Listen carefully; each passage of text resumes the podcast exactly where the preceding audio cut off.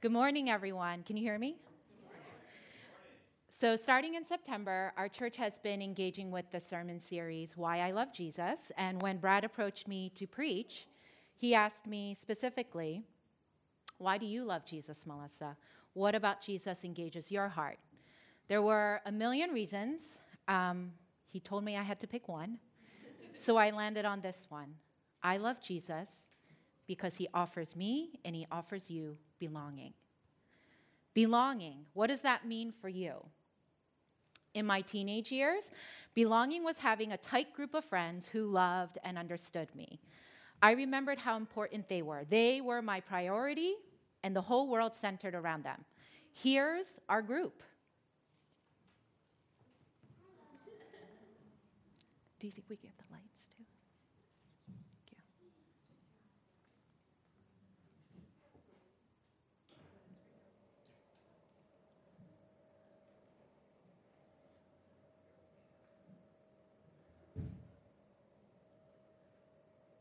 So in our group was Linda, Young, Un, Suzanne, Marita, Diana, and Khadijah.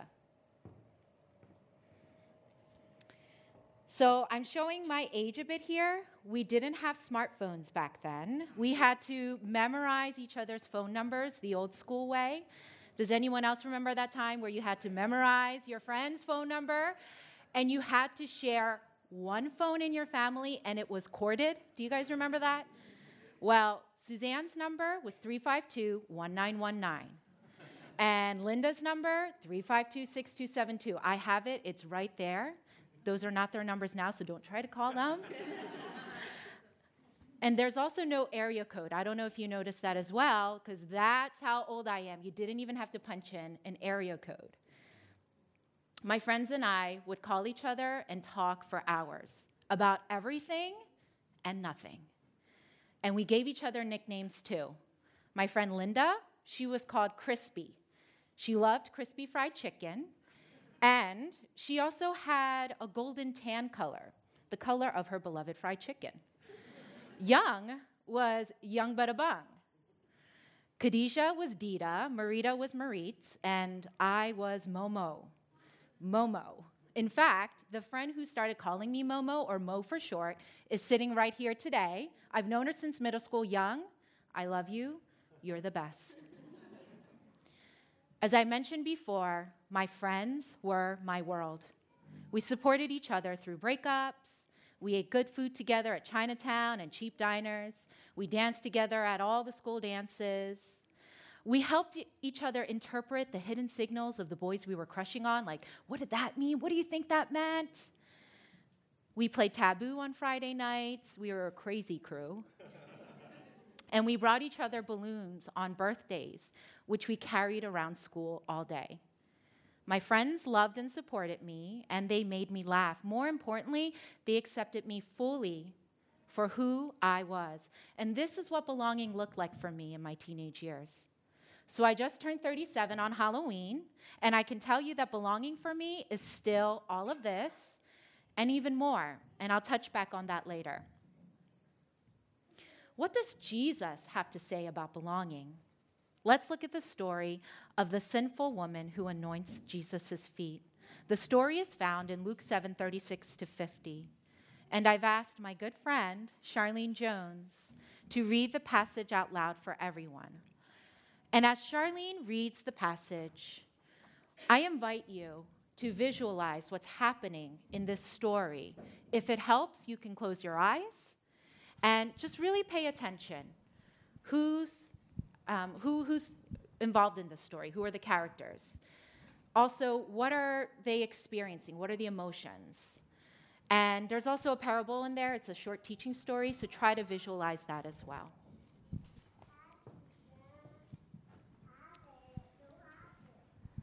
When one of the Pharisees invited Jesus to have dinner with him, he went to the Pharisee's house and reclined at the table. A woman in that town who lived a sinful life learned that Jesus was eating at the Pharisee's house, so she came there with an alabaster jar of perfume. As she stood behind him at his feet, weeping, she began to wet his feet with her tears. Then she wiped them with her hair. kissed them, and poured perfume on them. When the Pharisee who had invited him saw this, he said to himself, "If this man were a prophet, he would know who is touching him and what kind of woman she is, that she is a sinner." Jesus answered him, "Simon, I have something to tell you." "Tell me, teacher," he said. "Two people owed money to a certain moneylender. One owed him 500 denarii and the other 50. Neither of them had the money to pay him back, so he forgave the debts of both. Now which of them will love him more?" Simon replied, "I suppose the one who had the bigger debt forgiven." "You have judged correctly," Jesus said. Then he turned to the woman and said to Simon, "Do you see this woman? I came into your house, yet you did not give me any water for my feet, but she wet my feet with her tears and wiped them with her hair. You did not give me a kiss, but this woman, from the time I entered, has not stopped kissing my feet. You did not put oil on my head, but she has poured perfume on my feet. Therefore, I tell you, her many sins have been forgiven, as her great love has shown. But whoever has been forgiven little, loves little." Then Jesus said to her, "Your sins are forgiven." The other guests began to say among themselves, "Who is this who even forgives sins?" Jesus said to the woman, "Your faith has saved you. Go in peace." Thank you, Charlene.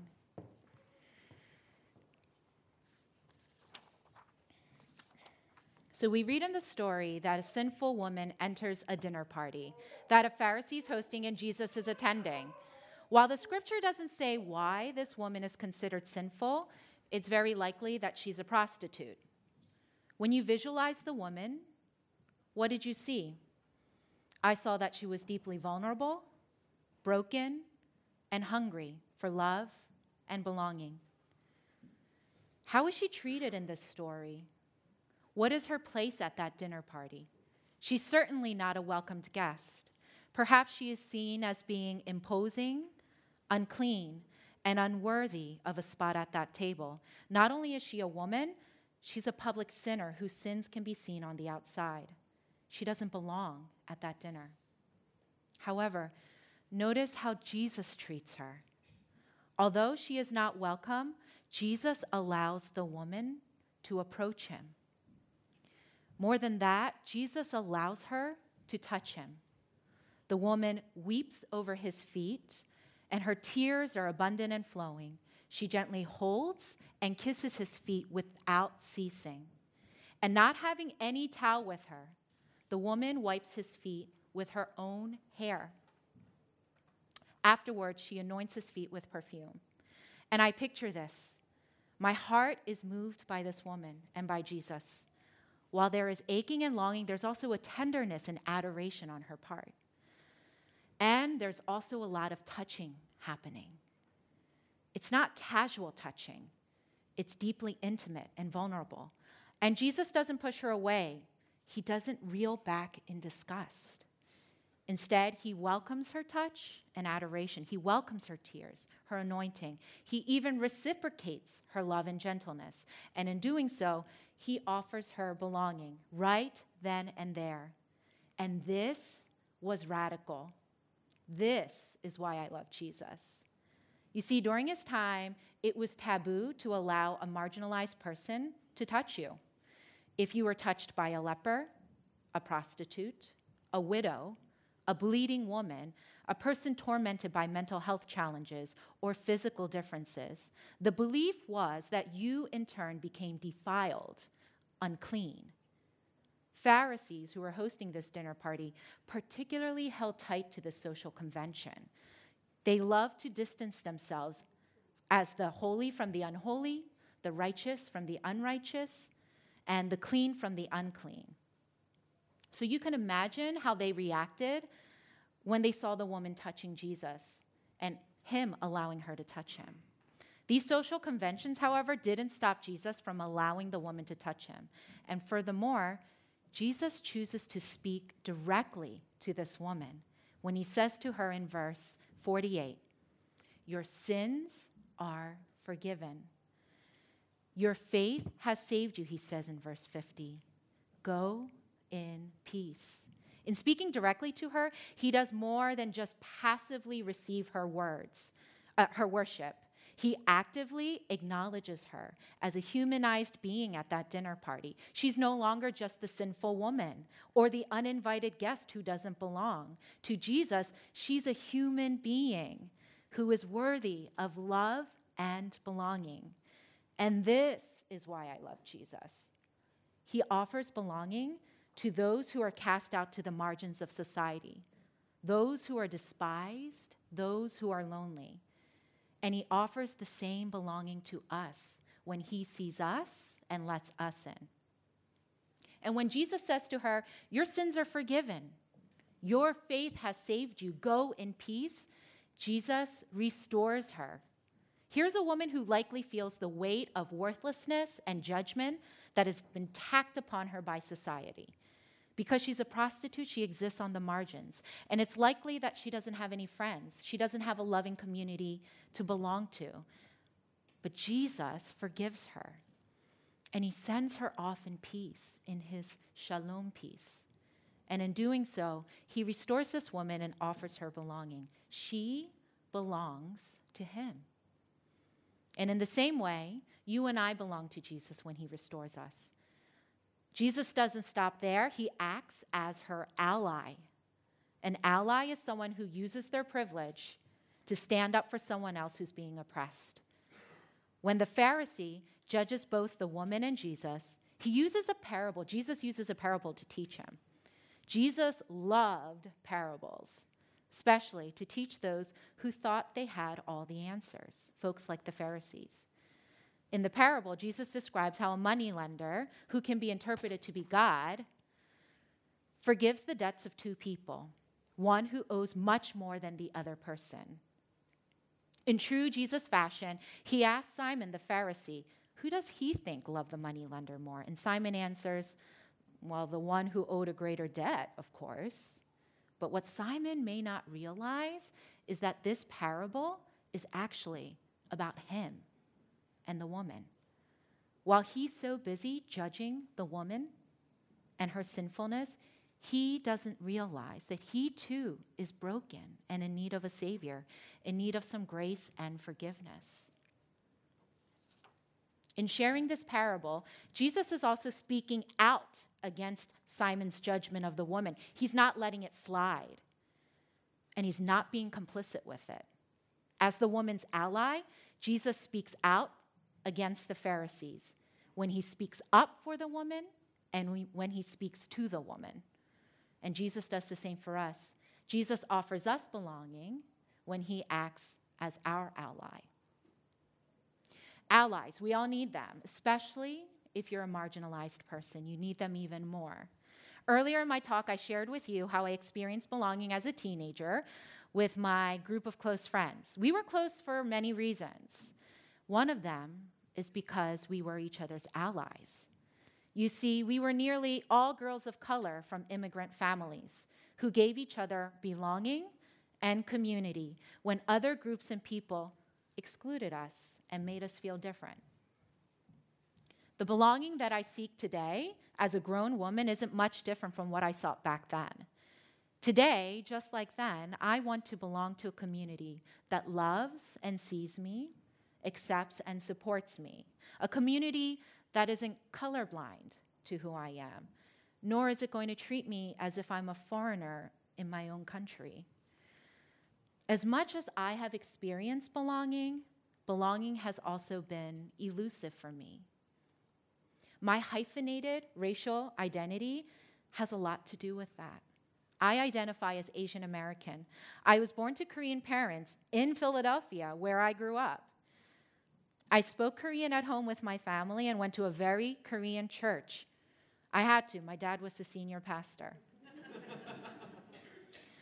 And growing up, 90% of my diet was Korean comfort food. Parallel to that very Korean experience, I simultaneously lived fully as an American. I went down the shore every summer. I hear some laughs. We have some Jersey folks in here. Like all of my white friends and their families, I watched cartoons and ate sugary cereal every Saturday morning with my sister Ellen, Grace, and Julia. I subscribed to Teen Bop magazine, and I crushed on Jonathan Taylor Thomas and Jordan Knight from New Kids on the Block, just like my white friends did. My family ate turkey, cranberry sauce, pumpkin pie on Thanksgiving, just like other white families did. Okay, not gonna lie, there was also a heaping bowl of ripe kimchi and steaming bowl of white rice with the turkey. And if I, as an Asian American, were a food product, I would be this.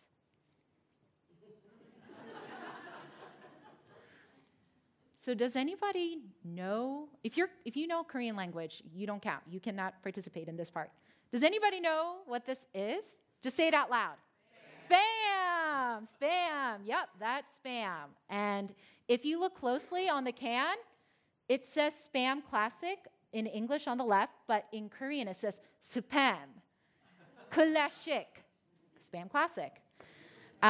I grew up eating it. Koreans love it. We fried it with eggs and ate it on top of rice and kimchi, not gonna lie. We diced it into cubes and threw it into kimchi jjigae, which is like a spicy Korean stew. It's really good on a cold day. And we would slice it thin. I see a lot of smiles, man. People must be loving kimchi jjigae out here. We also sliced it thin and wrapped it with rice and seaweed, and that was called Spam Sushi. Very fancy stuff. More than anything, Spam was comfort food for me. Spam Sushi, it's a real thing. Koreans love Spam so much that they sell this mysterious pink and gelatinous meat everywhere in Korea. This is a painting by our very own and very talented Peter Chung, who was up here doing announcements earlier. Can we just give him a round of applause? Big thanks to Peter for allowing me to use his artwork today. Kenny and I recently had Peter and Angela over for dinner, and he showed me the Spam artwork. I actually didn't know he painted it. I was like, why did you take a photo of Spam? He's like, no, I painted it. I was like, whoa, you painted that thing. It was awesome. And he said it was his self-portrait. And then, like, self-portrait, nude. And can I just say, Kenny and I were in stitches. We couldn't stop laughing. We were like, oh my gosh, you've captured it. I've been called many things, like a banana and Twinkie, you know, yellow on the outside, white in the middle. Spam, that did not seem like it was degrading. This I could get behind. So as Peter himself would describe it, we Koreans can feel very American, like Spam on the inside of this can, but we can look very Korean on the outside, just as the words are printed on the outside of the can. So my hyphenated identity has its ups and downs. While I love having two cultures to draw upon, I don't always love the complexities of cradling two worlds. Oftentimes, I don't feel like I ever fully belong in either worlds. I can feel like an outsider, depending on who's looking at me. In predominantly Korean spaces, I've been made to feel that I'm too American. That means my Korean heritage doesn't earn me complete acceptance into some Korean groups. I don't conform well to traditionally accepted Confucian roles, especially when it comes to being a woman. I've been told I'm too loud, I'm too opinionated, I'm way too independent, and I'm too feminist. Korean elders regularly point out that I don't fit Korean standards of beauty. My tan skin, which I love, especially in the summertime, is too dark. My nose, this is the Min nose. My paternal grandmother passed this on to me. My Samuel has this nose. I've been told it's too wide. It needs surgical narrowing. I'm told my body's too big. It takes up too much space. And when I was traveling alone in Korea in my 20s, I thought my Korean language skills were pretty good, especially because I don't speak it every day. I only speak it to my parents. However, I was reminded time and time again that something seemed off with my use of the Korean language. I remember one case. A taxi driver was driving me around in Seoul, and he was asking me about my Korean. I told him that I grew up in the States and spoke mostly English back at home. While he remarked that he thought my Korean was really good for a gyopo, I didn't take it as a compliment, because he called me a gyopo. That means a Korean born outside of Korea. And this word has negative connotations, especially because one's ability to speak Korean fluently helps you pass as being 100% bona fide Korean. I am 100% bona fide Korean. That is my heritage. But in predominantly Korean spaces, I have found that it can be challenging to find acceptance and belonging. Frustratingly, on the other side of that, I'm just too Asian for some Americans. I grew up constantly feeling like I was a foreigner in my own country. Although I was born here in Philly, and I lived pretty much in or near Philly my whole life, I'm regularly reminded that I'm a foreigner that doesn't belong here. Literally, the message, "Go home, gooks," was spray painted on our family's garage door when I was in middle school. There were swastikas spray painted along with that hateful message. But more pervasive are the microaggressions that I endure regularly, which send the message to me that I'm not fully American. This isn't my home and I don't belong. On my first day teaching at a small Quaker school in the suburbs, a parent bowed to me when I introduced myself to him. And I quickly told him that bowing wasn't necessary. A simple hello or a wave would be sufficient. In that same class, my own fourth grade student, whom I loved and adored, slanted his eyes behind my back, making his classmates laugh. Our class had to have a healing circle afterwards to address why that was hurtful and wrong. Curious people like to regularly ask me, "Where are you from?" And I say, "Philly." They often look confused and ask again. They usually slow down their words. "No, where are you really from?" "Really," I say to them, "I'm from Philly." More recently, a friend who is not that close and who's white told me, "I don't see color. I forget sometimes that you're not white, Melissa." I think she thought that was a compliment, and maybe just a few years ago, I would have taken it as a compliment, as evidence that I had fully assimilated into white American culture. But that's not how her comment landed in me. It was like a paper cut, not a direct slash of hate-filled racism, like that spray-painted message, but nonetheless a painful erasure of my identity as an Asian American. I could go on all morning with more of these types of stories, my own and others, but we would be here forever. Also, are you feeling a little uncomfortable right now? Because I know I am. Confronting racism is not meant to be comfortable. It's uncomfortable because at the heart of racism is dehumanization and hatred. Today, when I don't feel like I completely belong, I often ask myself, is it because I'm Asian American? And I know that I'm not alone in having to second guess my belonging in certain spaces. In fact, I hear stories all the time from my friends, even from people here at Mosaic, that say that they don't always feel like they belong, that they're lonely, that they're longing for a community that accepts them. Is this you? Are you struggling to find community? Are you struggling to be accepted and seen? Do you feel pushed to the side and kept out because of the color of your skin, the language that you speak, your gender identity, your sexual orientation, your political views, your mental health, your age, whether you are married or have children? If that's you, I have a message for you. It's a message that I received when I was praying with the staff recently. And God brought it to my attention that there's people here at Mosaic who are silently suffering because they don't feel like they don't belong in some way. that there are some people who have come to this church looking for community and acceptance, but they're having a hard time finding it and fitting in. God wants to share this message with you. You belong. You are loved. You are seen. I'm going to say it again. You belong. You are loved. You are seen. Just as Jesus offered the woman belonging, he's offering it to you and me. We belong to him. So I've been part of this community at Mosaic for over 10 years now.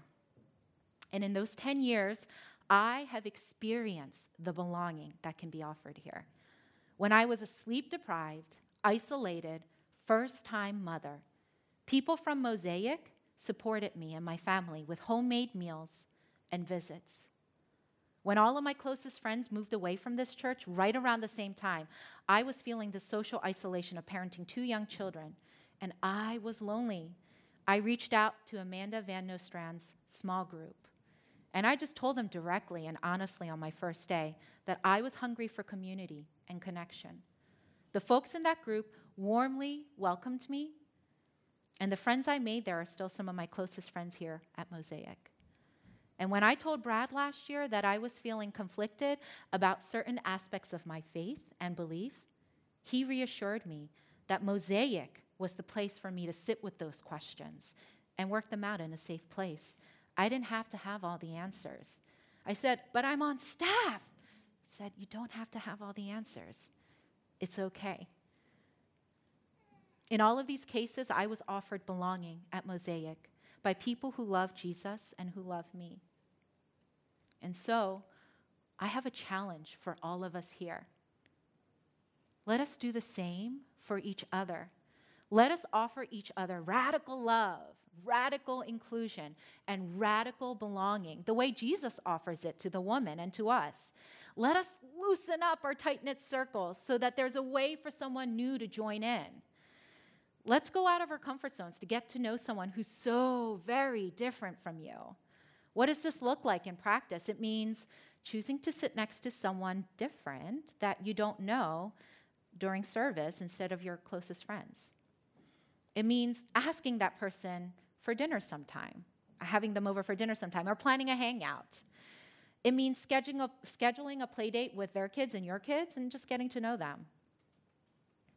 It might mean cooking and bringing someone a meal on a meal train, even if you don't know that person.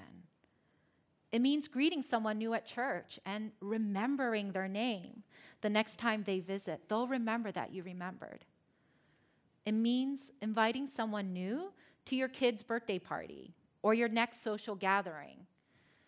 It means getting into the practice of always asking yourself, who else can I include? It means taking a closer look at the racial makeup of your social circles and seeing how you can make it more diverse and integrated. It means making space for differences and respecting chosen identities, gender pronouns. It ultimately means that we honor the humanity in the other person by seeing the God in the other person.